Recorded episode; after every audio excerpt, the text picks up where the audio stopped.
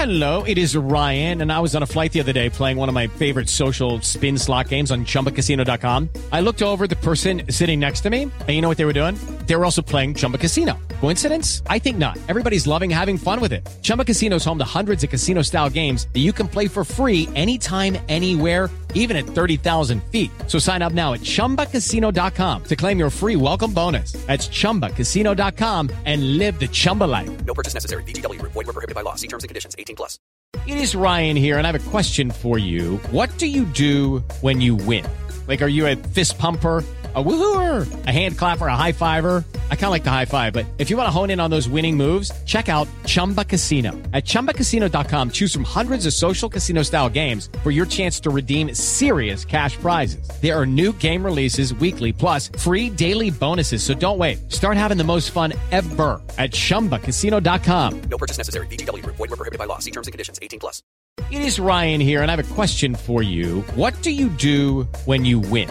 Like, are you a fist pumper? A woohooer, a hand clapper, a high fiver. I kind of like the high five, but if you want to hone in on those winning moves, check out Chumba Casino. At chumbacasino.com, choose from hundreds of social casino style games for your chance to redeem serious cash prizes. There are new game releases weekly, plus free daily bonuses. So don't wait. Start having the most fun ever at chumbacasino.com. No purchase necessary. Group. Void were prohibited by law. See terms and conditions. 18 plus.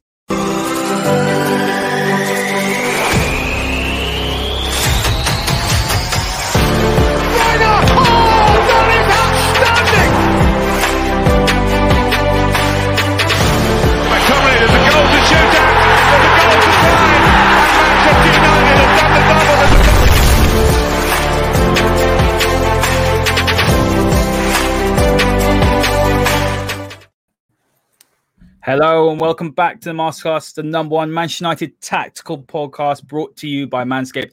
I'm Haider Rubbani, joined by my co-host as ever, Rob Blanchette. Rob, we have just watched an absolutely dour game, I'll be honest with you. Poor performance, lack of intensity, lack of aggression against an Arsenal side who really there were were there for the taking, Rob. I mean, look, they're a young and inexperienced side.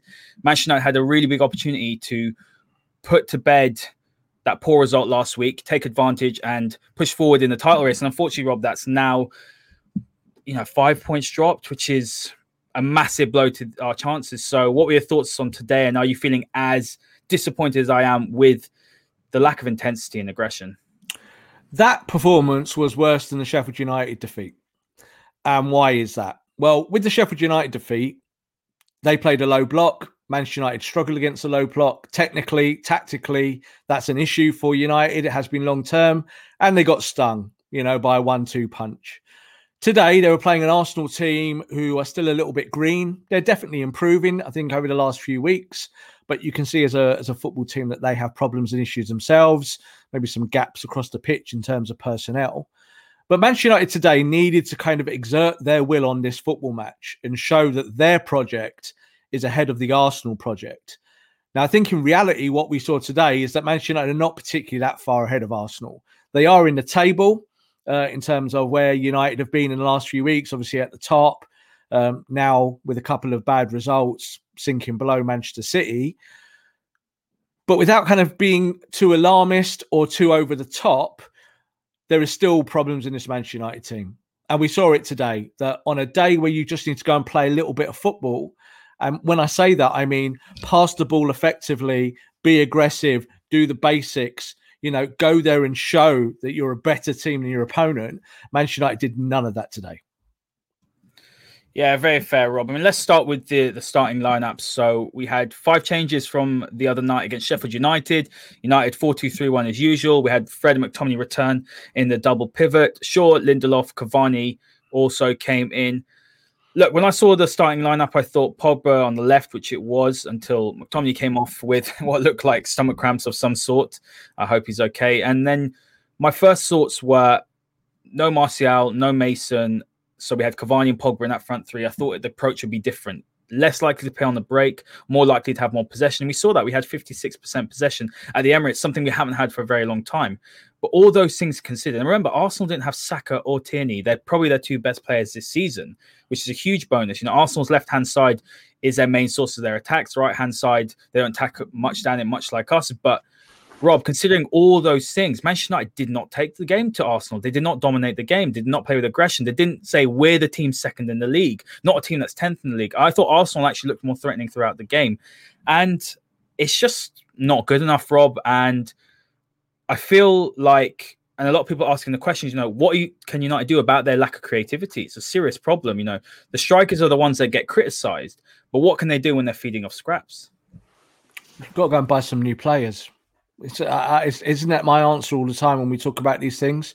You know, you can make your group as good as whatever its ceiling is, technically and tactically. You can work with them day in, day out at Carrington. You can find ways of creating the nuance that you need with ball retention and passing and all of those things. When you look at Manchester United today, they do not have anyone, even Paul Pogba. I think when you play Pogba and you, he plays deeper, it becomes a tougher game for Paul because he's got to create from 40, 50 yards away from the strike force. And that's difficult for anyone, you know. But we rely on him obviously to pick the ball up in those areas and get United moving. The problem is, is that if whoever he's passing to, if they're if they're not moving the ball successfully or in a kind of more progressive manner, then you just hit brick walls. So it's not Fred's fault next to him. We know Fred is not technically the greatest footballer ever. But you could see that when United were getting the ball through midfield and into the attack, they, they just kind of were running out of ideas and running out of bravery. So we can't live in this kind of alternative reality where Bruno Fernandes wins you the match every week. It can't do this. You need more from everyone. So let's look at why today's performance was as it was. One of the things that I said before the game that United really needed to do well today was to get the first wave press correct and the second wave press correct. And if they got that correct against this young Arsenal team, they weren't only going to get chances, but they were going to get three points because that was as simple uh, as, as simple as it could be for the key of the game to actually find your way into a winning position. Manchester United didn't get the first wave press correct and they sure didn't get the second wave press correct. And the reason why the second wave didn't work is because the first wave didn't. So it's kind of it's it's one of these things. It's, it is a knock on effect where you see the team kind of move forward together and maybe drop back at certain times and working your way through that press. Now Bruno is pressing, Cavani was pressing, but then you've got to look at the kind of the left and the right. Difficult for Pogba. I think obviously Pogba jumping back into the double pivot that changed United tactically. That was a an enforced change. Ole could have brought Greenwood in rather than Martial. But I think what you saw there in Martial and Rashford, and I think the person we need to look at in that bunch this week specifically is Marcus because he was poor today. They're always a heartbeat off, Haider. I don't know why, because this is the thing. It's not about it's not about motivation. I don't believe that. I really, really don't. I don't believe that these players go to games and they're not motivated. What I do think they are is a little bit scared. You know, I think at times they kind of it's just you live in your head a little bit too much sometimes in football, and you've got to actually express it on the pitch. And you see that someone like Bruno doesn't really live in his head. He just he leaves it all out there. Cavani just kind of leaves it all out It's there. an experience thing, Rob. You It's- got to think an- about some of these ex- players. Though. totally, They played- to- They it is an experience. Mourinho, who, where they weren't pressing. Now they've got a new manager. It's two years in, and the chalk and cheese of what Ole wants to do compared to what Jose did. And a lot of these were young players. Has it been coached out of them from a young age? Is it taking a little bit longer to get them to be like the first thing is to look forward? Luke Shaw's got it.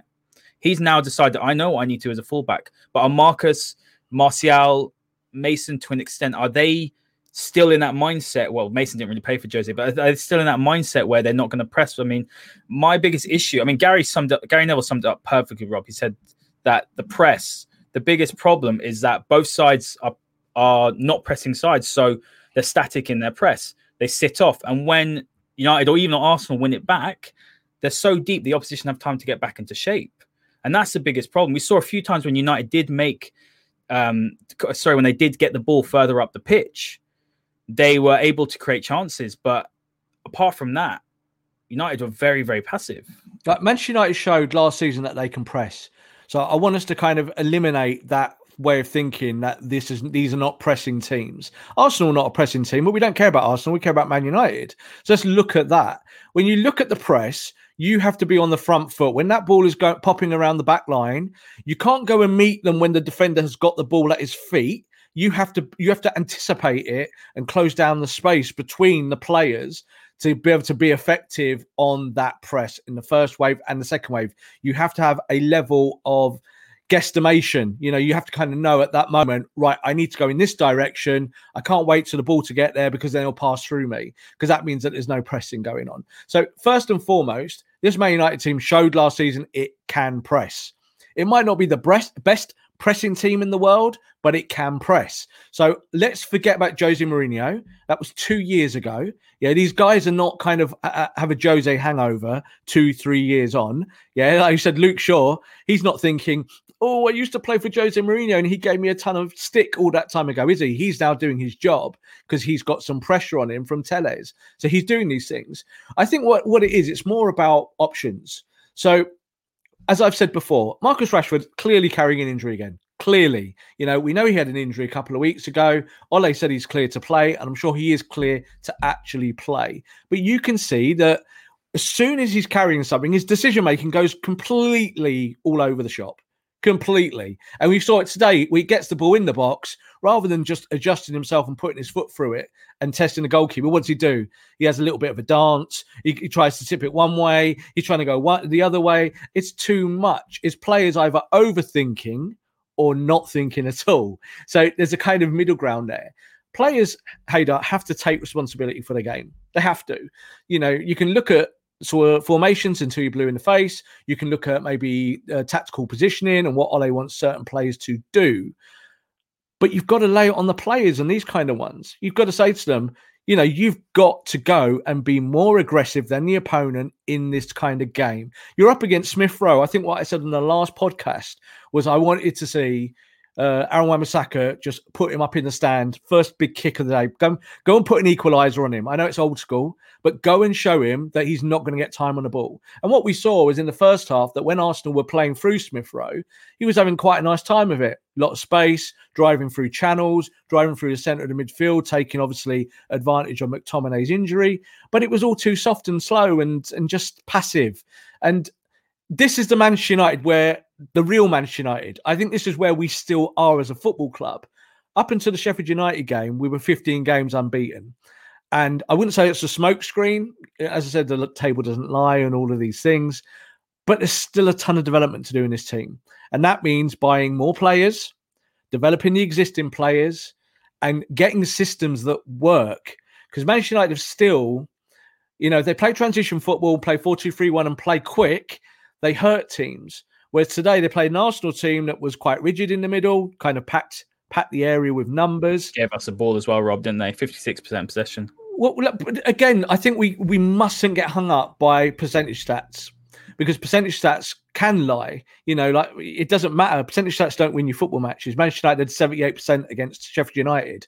So these things are not. They're not. They don't really matter. What matters is moving the ball from one to three to six and moving it along to the positions quickly with pace, with intent, with aggression, showing that, yeah, you're not scared to make mistakes. That you might make mistakes. What we saw of Man United was a five yard pass.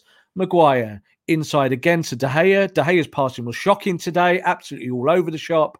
You look at that, and even these small things, they start to scare the team. I thought Maguire was really lucky today at centre back. Lacazette absolutely skinned him two or three times when he shouldn't have been, caught the wrong side. Defensively, United got away with that today. And you could see that they were a little bit shaky in terms of their decision making.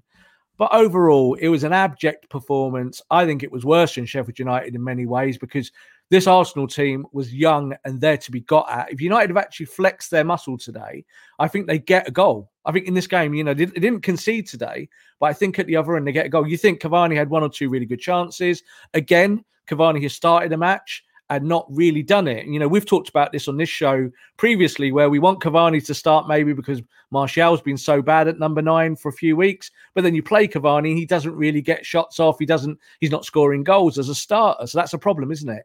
So there's bigger questions to ask in terms of United's strategy going forward in the transfer market and what they need to do.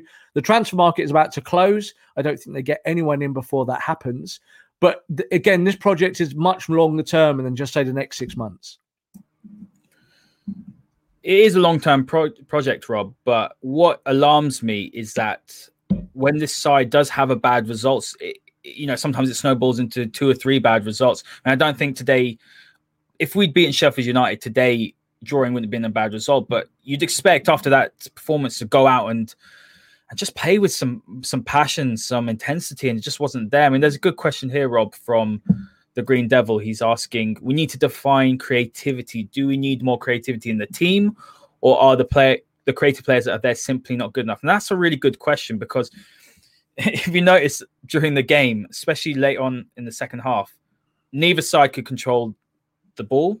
It was going from one end to another, and that's where United excel. But United don't have, any, have anyone in midfield, and we've been we've been banging on about they need a defensive midfield or someone to control the tempo of the game. But when United want to control the game, who is there to who is there to do that? You're looking at Pogba, probably not in that position. Although when Pogba moved centrally, Rob, United started to play better. That period after McTominay went off to to the sec- end of the first half, sorry, United were creating chances. Marcus had that chance as well. They looked better, but the problem is that when you need someone to take the sting out of the game, calm everyone down, straight after second half, uh, after second half started, Manchester United was so so lax on the ball. I think, it, yeah, I think it's really that question's really really good because let's define creativity because it's so important to actually not just know what creativity is, but what we mean when we talk about creativity. So for me, the defensive midfielder position, yes, you would love an upgrade there, but that's not the real issue in this Manchester United team. We're not talking about oh United having real problems across in front of the back four, protecting, screening, all those things. The, the double pivot itself, I thought actually when McTominay was kind of fit before he got that injury in the first 15, 20 minutes, United looked really solid with them in there. Why? Because they were working, they were aggressive, they were doing all the stuff that you expect McFred to do. They're not creative players, of course not. The issue is, is that Manchester United, in theory, have two creative players, two in the whole squad. Yeah, Pogba and and Bruno. So if you don't get your elite creativity out of them, who do you get it from? You know, I, I, tweeted at half time, you know, like you could look at someone like Van der Beek, but Van der Beek's not a creative. You know, he's not a creative in the same way that Frank Lampard wasn't a creative at Chelsea. He's there as a second man midfielder running in from the number 10 position. So that's what he does. But even today, you couldn't really change that because what would you do? You'd have to maybe lose Bruno, or you'd have to try and change or go a bit more direct over the top of Arsenal, maybe to exploit Luiz. So those things are not really options for United. You need to actually bring in players to the football club that can pass a ball. Actually, just put it on the floor and go 10 yards. I can pass it. I lost count today the amount of times that I saw bad passes. And do you know why I say don't look at passing stats? Is because you can still make a pass that is completed. That's a crap pass. You can still go from Maguire to Lindelof. That's a hundred percent. Rob, pass. do you want to hear something funny? Bruno Fernandes. Last time I checked, didn't get a chance to check before. But about the 85th minute, his pass percentage completion was 93%. That's the best it's been all season. And, and it doesn't created matter. nothing. And it created doesn't matter. nothing. Exactly. It doesn't matter. So the whole the whole thing is is that uh, I know football fans like to pick those stats out and use them as their their reasons for either agendas for players that they like or dislike, and it, it becomes a running theme. And I will say, someone who, as a journalist, I'm not really interested in those things because they don't tell you the whole story. You know, you can pass the ball along the back line 400 times and get a 100% passing completion accuracy. The issue is, is that when you're passing from A to Z, how do you get there? Well, normally there's four or five passes in between, and the whole thing is that that move from back to front has to be has to be accurate in its kind of demeanor in its outlay. So we know that Manchester City, when they do that, when it goes from back to front, they do it accurately, they do it smoothly. Now you could blame Ole for that and say you're not as good as Pep Guardiola in terms of training your team for your expectations with your ball at your feet. Or you could just say that Manchester City have got better footballers that can do that, which I think is more the truth. Because you look at Manchester United, the ball carriers and the ball players in the team, none of them really can play an expressive pass. That's what I call it. You know, something where you kind of look up and you just see something maybe 15 yards, 20 yards away from you, and you can get the transition going. Pogba can do it. Bruno has done it. You know, even you said Bruno had a, a better pass statistic rate today in terms of retention, but he was kind of in a no man's land today because you couldn't really link up with Cavani. So big lateral issues for Manchester United in the sense that maybe only can be solved by going out and buying the next player. And we can talk about, yeah, we want defensive midfielder, yeah, we want an Upamecano, we might want another fullback, we might want another striker. But the issue is the core of the team actually just playing normal football, Haider. Put the ball on the deck and pass it, pass the ball, pass the air out of the ball so people can't get to it. And you didn't see that. You saw today, if you watched the City game before uh, with Sheffield United, Manchester City today only just got over the line 1 0. But they had big, long periods of the game where they just said to Sheffield United, "You're going to run after us because we'll just play simple football. We'll play it five yards, ten yards. We won't always attack you. We won't always hurt you, but we're going to keep the ball. And if we keep the ball, it's going to make you tired because you're chasing." Now, United obviously didn't do that against Sheffield United, and today this was a perfect chance for United to play through a bunch of young players against Arsenal. Players that have got issues, either being someone like Willian, who's not played well when he came on, obviously got a little bit of a knock. Smith Rowe, you're looking at kind of um, uh, players out of position as well. You had Cedric playing, you had uh, no Aubameyang. Plenty of opportunity here to hurt this Arsenal team.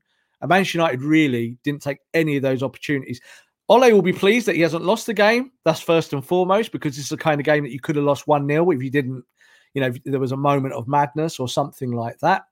But I wanted to see more today, especially after you've lost a game against Sheffield United.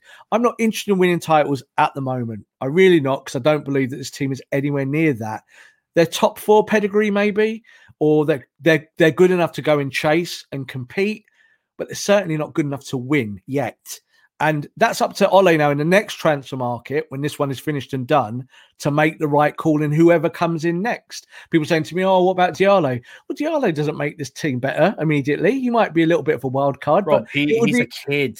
He's yeah, and this is why San, like Sancho might have cost 108 million. Would Sancho make this team better today? I don't. I don't believe it would. Not in a 4-2-3-1. You know, if you want to play 4-3-3, maybe, but I'll tell you, I'll tell you, uh, well, I'll tell you, I disagree with you there. I think Rashford saw a lot of the ball today. You put Sancho on that right, I guarantee one, there'd been better end product. Two, he might have scored that one, you know, late in the second half when uh, Shaw made that cross. Uh, sorry, first half as Shaw made that cross. I do, I don't, I don't agree with that. I think I agree when you said, for example, when we did when we spoke after the Spurs game, you said, does Sancho change that? No, because there was issues uh, in defense. But today was a lack of creativity. I really do think Jadon Sancho 100% would have improved today. And I think he would have made more of an impact. I think he would have been, his end product would have been better than Marcus. I, I think what we're seeing as time is going on, there are issues in midfield, but I think the right wing is proving to be a bit of a problem now because we played Pogba there against Liverpool, playing Mar- played Marcus there. I think I still think Mason's the best option there. I do agree with you. I know I said a couple of weeks ago I want to see him at striker, but I'm just surprised he didn't start today, Rob, because he's looking like he's getting into form. He's looking direct. I think he could have done a lot more damage. Like I said, if you put Sancho there for Rashford chance, I think he would have scored. If you'd put Mason there, definitely would. I think he would have scored. Those are the fine margins, but I do think United are really starting to feel the effects of not having a proper right winger as well.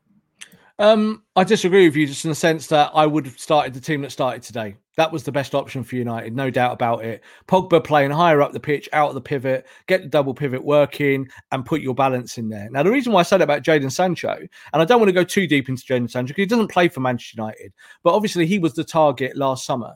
If you've got Jadon Sancho in this squad and you go into Arsenal and you're playing 4 2 3 1, Jadon Sancho does not make you better in a 4 2 3 1. He does not go on the right. He does not cover back in those places, in those positions. He doesn't do the work. So he's great in a 4 3 3, or obviously you look at by. Um, uh, um, uh, Dortmund system, and it, it works for him because that's the way they play. Manchester United don't play that style of football, and Manchester United can't pass a ball, Haider. So what are you going to do? You're going to get the ball to Sancho where? Who's you going to pass the ball to when no one can pass it to him? So that's an issue, isn't it? So this is why we can't be too binary about our choices when we talk about selection. Now, I like to see Mason on the right. I agree with you. I think he's our best option still in a 4 2 3 1 on the right. Would I have started him today? No, because I don't think he's ready to start in this kind of game yet. I'd have been happier having him tucked up in my sleeve. And maybe then when McTominay got injured, I might have gone for him, put Rashford left and balanced Instead it like that. Martial, But, yeah. unfor- but the thing is, Ole, as I've said before, has a hierarchy, and I think most managers do. He looks at it that way, and there's no doubt that Martial's still a very important player to him. So he's looking at it like that. He's thinking, right, I'm going to make a positive change. Mason is still building his fitness up, so maybe I don't want to give Mason just over an hour. That might be too much for him. I'm going to save him for the end of the match because you also do need someone sat on your bench that you can bring on the last 15 minutes to be an impact player. So that's why he kept, he kept him in reserve and he brought Martial on. Now, that's a very fine margins move. So Martial comes on, wins you the game. We do the masterclass and we say, wow, didn't Ole do well there because he brought him on? So I wouldn't have started with any different 11. I think that's the best 11 for this team to play Arsenal. It's just that this, play, this team didn't do it the boys didn't do it today. You know, these guys who were the best 11 that United probably could have put out today didn't pass the ball well enough and they didn't look aggressive enough. And when you're in that kind of vortex of problems and emotions, then then it's kind of very difficult to know what to do as a manager. You can do something left field and then lose the game. You know, you can kind of look at this with 10 minutes to go and say, right, do you know what? We're going to pile forward, hurt Arsenal and win game 1 0. Or, of course, you leave tons of room behind. You get caught because your centre backs are slow counter attack is done. Lacazette looks quite busy, and they score a goal, and you lose one 0 So suddenly you go from being a borderline genius to a borderline idiot. So there's always that kind of fine balance. Um, now, I don't believe that Sancho makes this United team today against Arsenal better. He's a better player than what we've got on the right, but it, that's not really what counts. You know, United, we're never going to come here and play 4 3 3. And I don't think Ole will ever play 4 3 3 until he's got maybe two or three or four other positions sorted including centre back, where we talk about you need pace in a 4 3 3 to play there, centre back. You need a proper defensive midfielder or someone who's at least box to box. United won't have that when Pogba goes, and I think he probably will. So there's you might have to buy three or four players to play that formation. If you're playing 4 2 3 1, you just need to play with the best players that you've got at the moment. Very, very fair points, Rob. Uh, we've got quite a few questions, so I'm going to crack on with some of them. Guys, get your yeah, questions, questions, in. We yeah. will answer as many as we can. Thank you for all your great comments. I can feel the frustration. I'm frustrated. My last point on this, Rob, is that when United's two most creative players or two players that have got numbers this season, Marcus and Bruno, when they have a dip in form, I mean, uh, Pogba stepped up with a few important goals. Cavani's done a few, but that's the biggest problem for me when your two key players don't perform and there's nothing else in the side. And that's a problem. We've seen that with Spurs when Kane and Son don't perform, Spurs don't win. I think that's still a problem. You need more quality around them. I'm not necessarily going. That's why I'm not as harsh on Marcus. I mean, Marcus has played poorly, and he, he was poor today. He really was. I think he's injured. I really do. Like I, I he shouldn't play then, Rob. That's the thing. Exactly. We've spoken about this. Ole shouldn't be picking players, and this is a problem. If Marcus is undroppable, or if he turns around to Ole and says, "Right, I'm going to play," and Ole picks him, what does that send? What message does that send to other players? You know, why is Shaw improved because he's had Telles there for competition. And Shaw, Shaw knows that if he doesn't play, Telles is in, in for his spot and he's gone up a level. I do think that Marcus perhaps is is comfortable. I would argue that he he knows he's undroppable and and so when he plays poorly, it's not like Ole's gonna take him out of the team. I'm, I'm surprised he subbed him today. We haven't seen that ever, I think, this season. So that's kind of my view on it. And I just think he needs to maybe sit out a little bit and Ollie needs to change it up. Yeah, see, I don't want to just sound like I'm contradicting you, Haider. I really, really don't. I don't believe for a second that he's comfortable. I don't believe it's like that. I don't think there's, there's players in the team. As I've said, I think there's one player who is pretty much undroppable, and that's Bruno. Bruno's the guy in a year that's taking you on leaps and bounds. So he's the player that starts and everything works around him, whether it be a uh, Cavani up top or Marcus on the left or the right or Pogba in a pivot or Pogba forward. I, I think that's how it works. I think that whenever you talk to any footballers, they always say the same thing is that if they can play and get through the pain barrier, they will tell their manager they're fit. Yeah, every footballer wants to play. So if they've got a knock and they can manage it and they go and get a rest for the night and they wake up in the morning and they can run on a dodgy ankle or they've stubbed a toe and they'll play for it. Look at Scotty today. Yeah, Scotty was ill. He shouldn't have really started. I'm sure he's probably told his manager, I can do it. Let me pop some pills and I'll run for you boss. That's what I'll do because I'm a worker. And he tried to do that, and obviously he couldn't. he had to come off. Now, them their decisions are fine margins. So I do sympathise where Ole wants to play Marcus because no doubt that on the left hand side he's still our best player in the team. Would we agree on this? You know, yeah, I agree with you. You play him because he's your best option on that side. However, what we saw last season was that Marcus got these repetitive injuries, and eventually it ended up with a broken back in terms of the the two fragment injuries that he had, and then he was out for a long spell. This season, we've already seen that he had the shoulder injury, which he kind of worked through and then got a knock again. And you can see it just slows down everything Marcus Rashford is. And, and it slows his game down in here. He's not quite as sharp. You see that it, it's He doesn't press with authority. He doesn't run with the ball. He doesn't dribble the same. So it is difficult because your only option then is to play someone else. And if you're thinking Mason's not ready to start because he's still not quite there, which I think is the truth, I think that's where we are with him. Then Ole's going to say, right, I'm going to start with Marcus. And I think that was why Marcus got pulled. There was no surprise to me. I really did think that last 15, 20 minutes, he would be the guy that got pulled. Martial only obviously came on in the first half. So it makes sense that to keep everyone fit and firing, that you bring on your young kid for the last 15, 20 minutes. But I think it just shows with Man United with the hierarchy is that they still need an injection of quality. And I think that's kind of where we are as, as a squad going forward. Yeah, I would agree with the the final point about the hierarchy. Rob, we've got a question here. So Lakesh is saying, my inclin- inclination is that McFred has run its course, and Hen- Henners is saying here, I'll let you answer this one. He sets up not to lose against the top sides, has done it in all the semi-finals and lost. Surely it's a mentality thing. McFred needs to stop. I'll let you answer this question.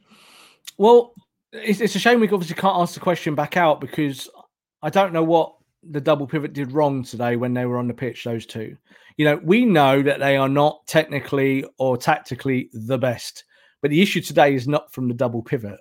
You know, it, in fact, it could almost be every other position, bar I would say left back. I think Luke Shaw looked busy again today, and you could see today with Luke Shaw what we missed against Sheffield United was someone who could just either drive the ball or make pretty good decisions. Rob, I'd lead- like to give a shout out to Wan-Bissaka. He was man of the match um, with who scored. I thought I actually thought he was man of the match for us. Um, and there were two big chances created, and they were from Shaw Wan-Bissaka, and that says it all. But I thought Wan-Bissaka was brilliant today, considering what he's done over the past month or two. I would say where he's been poor. What he did, he, he- good interceptions today. He provided width. He got into attacking positions. He's the one that did the cross for Cavani when he tried to sort of, I don't know, he tried to clip it right at the end. I thought Wan-Bissaka was was much more improved today, and I thought the two fullbacks are probably our two best players. I think Wan-Bissaka on the front foot is definitely improving, no doubt about it. You know, he's he's getting into maybe areas where you want him to be, but it's no good getting in those areas unless you produce some kind of quality and some productivity. Now he is showing signs of that, better crossing ability, maybe better decision making in that final third. But what I would say is this: there was two blocks that he made, and one real stunning one on the front on the back post where he gets across from From Willian, yeah, from the one where he was out of position, but he, but he was out of position. Yeah, but he was out of the same thing position. Yeah, So they're going, oh, look at that block from that? You know, well done, Wan-Bissaka. He's out of position. It's his fault. He makes a big mess of that. When the ball's going over his shoulder, he tries to kind of swing a boot at it and then he has to recover.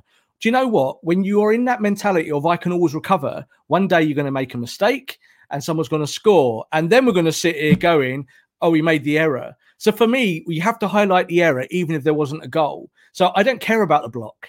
Yeah, that's your job. Get in the way. There was a block today from Maguire that was really, really good, where Maguire stood up, I think, to Lacazette in the middle, and he just stood up and took it face on, and it kind of hit his leg and bounced away. And you thought, yeah, that was a good moment. But do you know what I didn't like was the other four moments when Maguire was on the wrong side of Lacazette and allowed Lacazette to either spin him or to move into the space or to exploit the channel.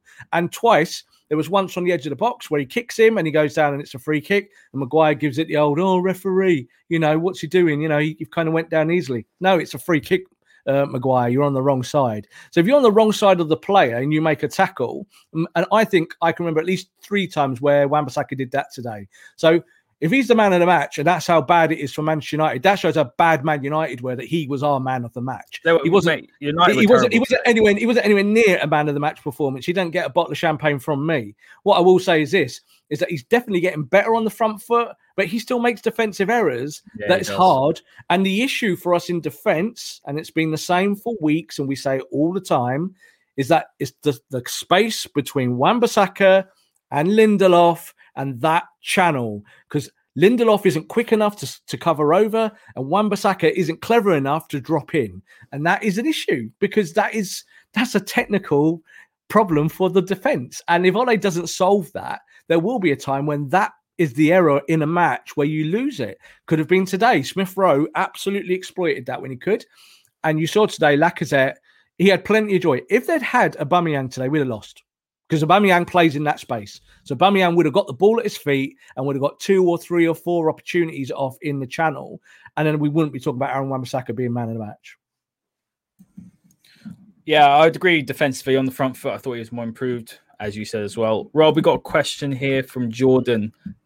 Haider Rob, can I ask generally, do you think Ole can win us trophies, whether that's league or otherwise? I'm not Ole out, by the way. I, look, I've made my my thoughts very clear on Ole, and a lot of people know in the past I really liked Pochettino. I was very, very keen on him to come in. But I'm not going to sit here and say that Ole Gunnar Solskjaer should get sacked because we've been on a fantastic run where we were, yes, we were top of the table for a little bit. I just think it's very knee jerk to to think about those sort of questions because it's still a still progress. Progress isn't linear. What I will say though is that serious questions now need to be asked with the coaching team. They need to do something with the system. They need to change things up because it's clearly not working. And I feel like while we were progressing, it's it's starting to plateau a little bit. And that's where I expect the coaching team to to change things up, like I said, or to you know to change players around or implement something different. Because I do think that too many times, Rob, we've got too many pa- passengers in this side, and that showed today. Is it the system? So when we talk about systems and we equate that to coaching, because I said this in the last game, and we were like, you know, is it Ole or is it the players? And I kind of said it's got a kind of a bit of both, but Ole has to carry that. Or on a day like today, where we're playing our best team, I think that was our best eleven for this game. You know, you might have, you know, played Mason or not. That's a kind of neither here nor there. But this this system is ingrained in this team. So what was it about this today that didn't work? Is that the coaches where the coaches go away and say, right, this is our fault? Or is it just that players not being brave enough, not being aggressive enough, not putting the ball in the deck and actually playing football, Haider? You know, there was loads today where there was just so many sloppy passes. And we did see that against Sheffield United as well, where a few people said to me on Twitter, they were in, oh, possession's not really an issue at United, it's other things. But for me, football starts with passing a ball 10 yards, always. And this Man United were just not very good at it. They're just not very good at it. When you pass the ball out from the back, and that's clearly what Ole is trying to do, isn't yeah, it? it's very, very clear. That's that's, it's, the, that's and that's the philosophy that I would say nine out of ten managers in the Premier League are doing. Yeah, so it's not a new thing. It's not a kind of United trying to play expansive football that they can't play. This is what everyone's doing. The coaching tactics come from the coaching manual and they're adapted. And that's how you get your tactics for your team when you look at your strengths and your weaknesses. But one of the things that Haider that you expect is that players can at least pass the ball. And so for me, it's not about the double pivot, can they pass the ball? It's really looking at, say, Maguire and Lindelof as a starting point, looking at David De Gea. You know, David De Gea, I think, is still a, a very, very good goalkeeper, still in the top echelon of goalkeepers throughout Europe. But he's got to be able to do something with the ball at his feet that other goalkeepers now do, whether it be an Alisson or an Ederson, and even other players. You're looking down the league now, and you're seeing uh, goalkeepers coming in, uh, maybe teams outside the top ten who can play out from the back from their goalkeeper. If David De Gea can't make that pass, then what do you do? There's a big neither, question. neither there. can Henderson. I don't think that's the strength And the of his game issue is the issue is, is that neither can Henderson. So you're completely right. So this is why you don't make that change on that merit. Because if you had a goalkeeper that could do that or could pass out from the back, then you start thinking about it. But that's not where we are. So you have to decide. You say to yourself, "Wow, do you take a whole philosophical change and buy a goalkeeper that can do that?" You got to remember that's exactly what Guardiola did when he bought Ederson. He went, "No, I'm going to go to the next level with this because I'm going to play out from the back." That's exactly what Klopp did. Karius was a pile of junk, so he went right. I've got to go and get a, goalkeeper that can do this for me. He bought Alisson, world record fee. You wouldn't say Alisson was the best goalkeeper in the world at Roma, of course not, but he fitted what he wanted to do. So these are the kind of bigger questions that Ole is going to have to answer going forward. Because one of the things that I felt today, and this is not a tactical analysis, this is me just looking at it as a fan or as a journalist, was that I looked at Harry Maguire today, and there was a few things that I just saw too slow. Need to be quicker. Ha- Harry Maguire. Harry Maguire got Need- shown up by Lacazette today. Rob. You you need, he was basically man marking Lacazette, and that should be Harry Maguire's strength. Harry Maguire, if he's there and he can play either five yards off his player, he should be able to deal with that and say, right, I'm staying goal side. I'm going to stay strong. And when the ball's in the air, I'll challenge him because he's never going to beat me. And I'm going to be kind of a little bit savvy when the ball's on the deck. And I didn't think he was good enough with the ball on the deck today. He wasn't good enough in the mark. He wasn't really good enough in getting the team going because that's what we expect him to do now. There was two or three times where he trotted up the pitch with the ball and that looked good. He kind of took it into midfield and got United 20 yards forward, and that's his job. But we need more. We need more. That's not, you know, I looked at it today and do you know what I did think again? This is again just the thoughts of a football fan. I watched it and I thought Van Dijk does not struggle in that situation today. If Van Dijk is fit for Liverpool and he's got Lacazette playing goal side and he's one on one with him, he's never going to get out sprinted. He's never going to get done on the deck. He's never going to get done in the air. This is, I think, the way United need to think going forward when we talk about recruitment, because you need to find players that, that tick all those boxes. And this is the first time now I've not looked at the, the number of games, but Maguire's been at the club almost now two years. This is kind of what we're looking at, isn't it? We're coming up to the the two year anniversary uh, of when United pulled the trigger and brought him to the team. I don't think he's a bad player, you know, and I've backed him again over and over and over again. But now I'm thinking, right, how do you get to the next level? We know Lindelof's not that player. Do you now find someone that's better than your captain? I've got no issue with Maguire's leadership skills. I really haven't because I don't think that he needs to be Roy Keane. I don't think he needs to be screaming at people and bawling at them. I don't think that makes you a better footballer. But I'm talking about tactics Rob, and the, the issue is, elements though, of the game. the issue with Maguire, and I, I've been saying this. I I personally do not think, even if if you put Harry Maguire next to a Van Dijk, the problem is that he's the captain, so he's not going to get dropped. Doesn't matter who you bring in. Van Dijk's maybe a bad example. Let's say Manchester United, for example, go and get Upamecano. I still don't think that partnership is a good enough partnership to win the league. I really don't because I don't think Maguire is good enough, and that's that's my biggest issue. That I don't think Maguire's infinitely better than Lindelof. I don't think he's infinitely better than Bailly. I think they're all very level. We've seen with Axel Axel as well. Obviously, he's not at the level yet, or he might never get to that level. I think the j- biggest problem is because he's your captain and Ole's adamant he's going to play every single game. You're a little bit stuck there because if Ole decides that he's going to take him out of the team and let's say they decide to get rid of Maguire, that's an 80 million investment that's gone poorly. So I think Ole's hands are tied behind his back. He's bought an 80 million pound centre back and he has to play him. And unfortunately, now it's like, how do you, we have to fit Maguire into the side? I thought Maguire was worse than Lindelof today. I thought Lindelof had a decent ish game.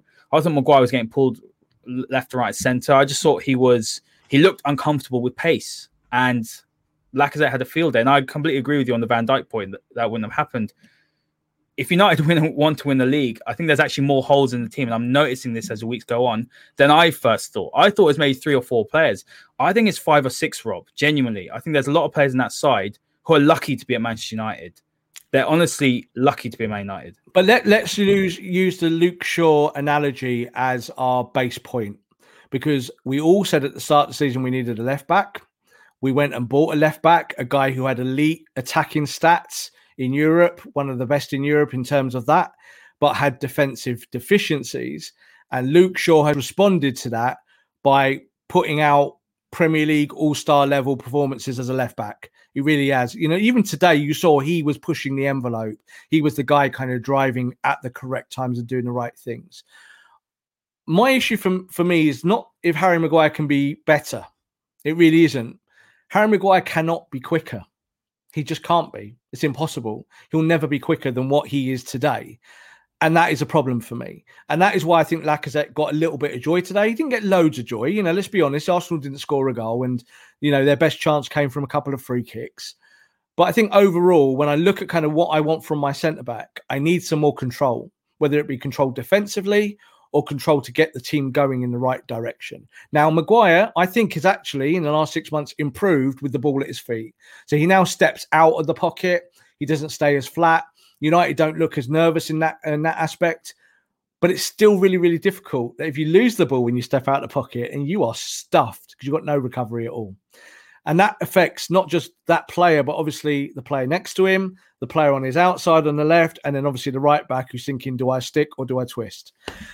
That's my issue. That's why when I'm saying this now, it's not whether you put Maguire plus one. And I don't believe Ole thinks like that. I don't think Ole's a fool. If he thought that Maguire wasn't his guy, wasn't the right player in terms of when he looks at all of the the statistical information that he gets, I don't think he says I don't drop him because he's the captain. I really don't. I don't think Ole's that that much of a fool. I think if Ole said this guy was hurting me, and I'm not saying that either. I'm not saying that he's hurting United. I'm saying that looking at the chemistry of the team, how do you now start to nitpick and find better solutions to become a better team?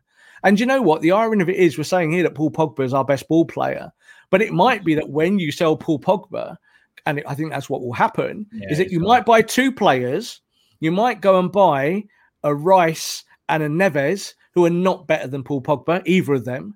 But Rice and Neves positionally might give you control of a part of the pitch that then allows your attack to go and be more fluid. Together, So- that, that would yeah, the team would get better even though you sell a better player, if that makes sense. Correct. And that's happened so much over time. And the biggest example I always give is the year that Michael Owen walked out of Liverpool and went to Real Madrid. He was everything to Liverpool. He was the star. He was European Football of the Year. He was everything. Yeah. And they sold him. He went to Real Madrid. And Liverpool, who were weaker then the following season, went and won the Champions League.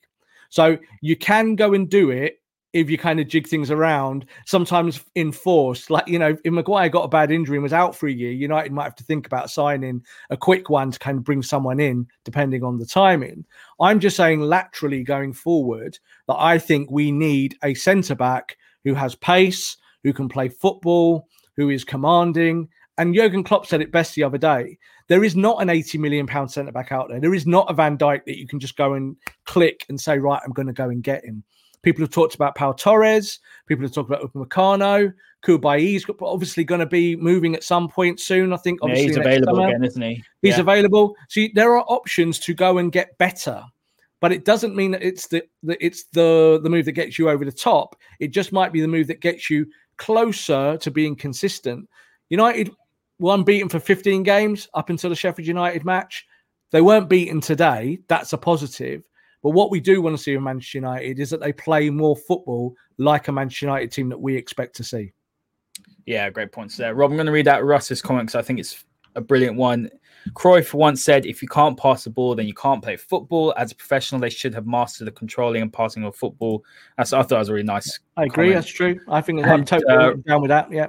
Rob Jordan, we did we didn't actually answer his question. What was the Do you think question? Ole can win us trophies. I'll answer it then. Um, I don't think that this season United could certainly do something in one of the cups. There's no doubt about it. But do I think that Manchester United can win the Premier League under Ole Gunnar Solskjaer this season? From day one, I've said no, and I've seen nothing that changes my mind. So that's this is why I wasn't getting too high when we were top. It was nice, but it certainly wasn't making me feel dreamy or like that. That here we go, we're going to see some kind of miracle here. I still think United have got a lot to work through. And we know with this team that they are dysfunctional. They might go in the next game and be absolutely brilliant, and we'll all be like, oh, it just clicked again, and we're back and 10 games unbeaten, and they go on. They're that kind of team. But I would like to see a team maybe that's got a little bit more kind of nous about it and how it plays from back to front. Still very ragged. There was a one point in this game where today it was so messy, and I was just thinking, I feel like I'm watching one of my kids playing in their, their school team. Ball was in the air, it was over here, it was kind of getting chipped over into. I was thinking, what are you doing? This is not football. This is kind of like percentage football. And then it's like, put the ball on the deck and play football. If you want to be a top four team and you want to be a championship winning team, you've got to play proper football. Liverpool and City have absolutely proved that. And United have proved that in years gone by. Yeah, that's my biggest problem, Rob. There's no one there that's that's just taking control of everything. You know, a Carrick sort of player, a Scholesy. We don't have that. And then, you know, what I saw from Fred today as well, and Fred had a decent game, but what Fred does, and this is the reason why when people call for him to play, you know, in, in the double pivot, let's say with Pogba, I know he played with Pogba today, but every time he just dives into challenges, Rob, every single time, and people just go around him. And unfortunately, I feel like sometimes there isn't enough there with some of our players. There isn't enough understanding, perhaps, of their roles. There isn't enough understanding of of the positions they're playing. And myself, and I've said this before, I think the only way that we are going to fix these problems is by going and buying smartly. I, I do have faith, Rob, in Ole and the scouting team, and we've seen the the purchases that we've made, and they've been good signings. But the question is, are we going to be able to go and buy and fix all of these issues in one transfer window? The answer is most likely no, and we won't get into the owners. But there is a good question here, Rob, from H Mon's Money saying, Are we still a moments team at the end of the day? Now, something Gary Neville kept on saying is he kept on saying the odd bunch from Old Trafford. And I do agree with him because this side, sometimes you watch them, and there's periods there where you think, How are we in second place in the Premier League? You, you wonder because you know there are games. You look at the West Ham game where we were absolutely terrible. We have some very good players who can turn it on their head at any given moment. So I think it's fair when people do ask, "Are we a moments team?" I, I don't necessarily agree with that. I think what we've seen in the last couple of games is just that we've had a little bit of a blip. We lo- last week, midweek, sorry, was poor. Today, the intensity wasn't there. I still think there's there is a structure. It definitely needs work. My biggest issue is we can't control games for you know the full 80 90 minutes we are a team that does it in spells but i think it's a little bit unfair to say we just we just rely on moments or just on individual brilliance because we've shown you don't win 15 16 or unbeaten in 15 just on moments do you or you don't go unbeaten in the whole calendar calendar year away just on moments Yeah, you do. I think we're a moments team. I absolutely 100% think we're a moments team. This is it. We can put it together in moments 10 minute spells, 15 minute spells. Yeah, we don't win games over the consensus of a 90 minutes, in my opinion. You know, we do. We, we, we have these kind of magical moments where we, we get high because we see Bruno burst into the box and score a goal, or we win a penalty and we, we win the match. I, I, uh, when you play Sheffield United, if you're not a moments team, let's say we're the opposite of a moments team and we're more complete, then you do the job against Sheffield United. Yeah, you do the job against maybe those home games early in the season where United weren't quite fit. You find a way of getting the ball in the deck, and even though you're not fit, you keep the ball long enough to not lose the game. I think United are a moments team, and this is why that when they've had bad moments, and I think a good way of highlighting that is saying the three semi-final defeats from last season.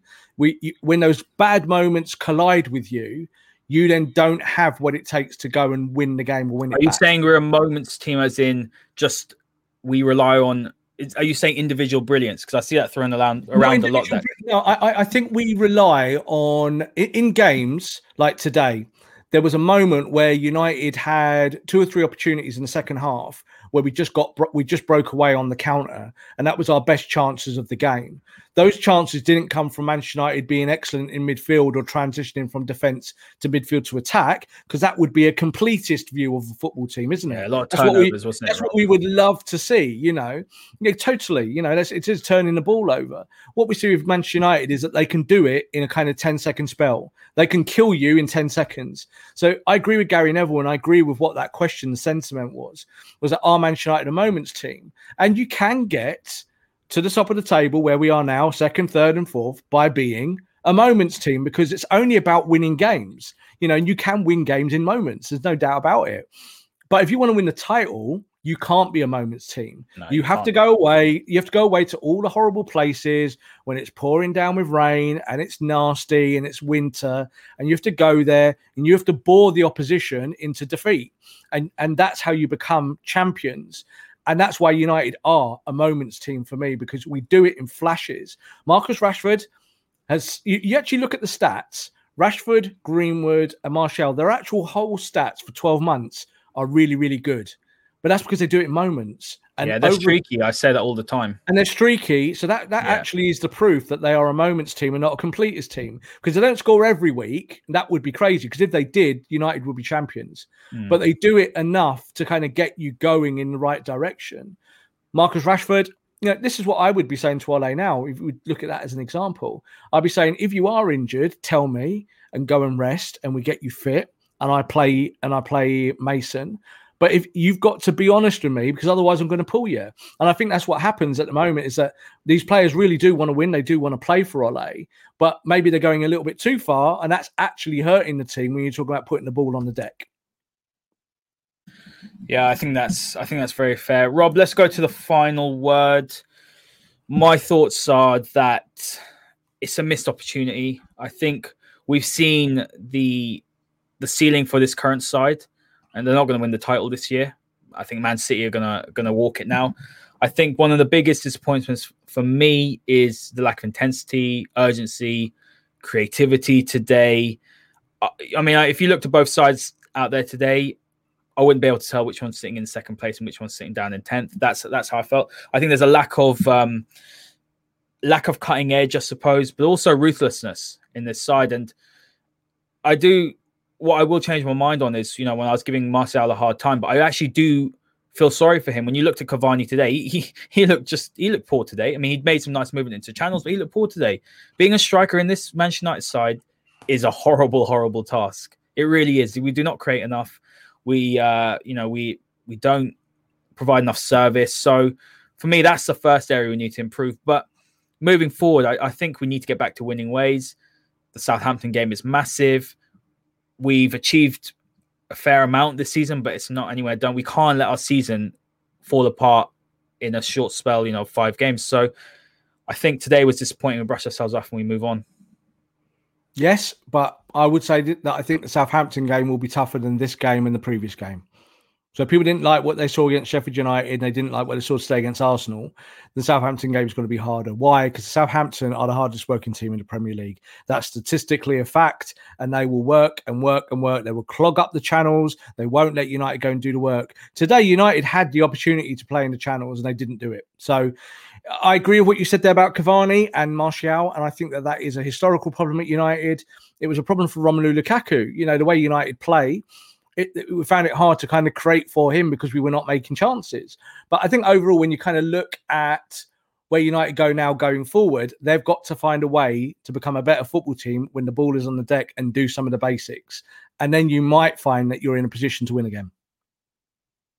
Yeah, I think that's very fair. Guys, thank you all for all your comments. It's been absolutely brilliant. Thank you for your support as always. This is the masterclass, and we will see you next time. Social Podcast Network.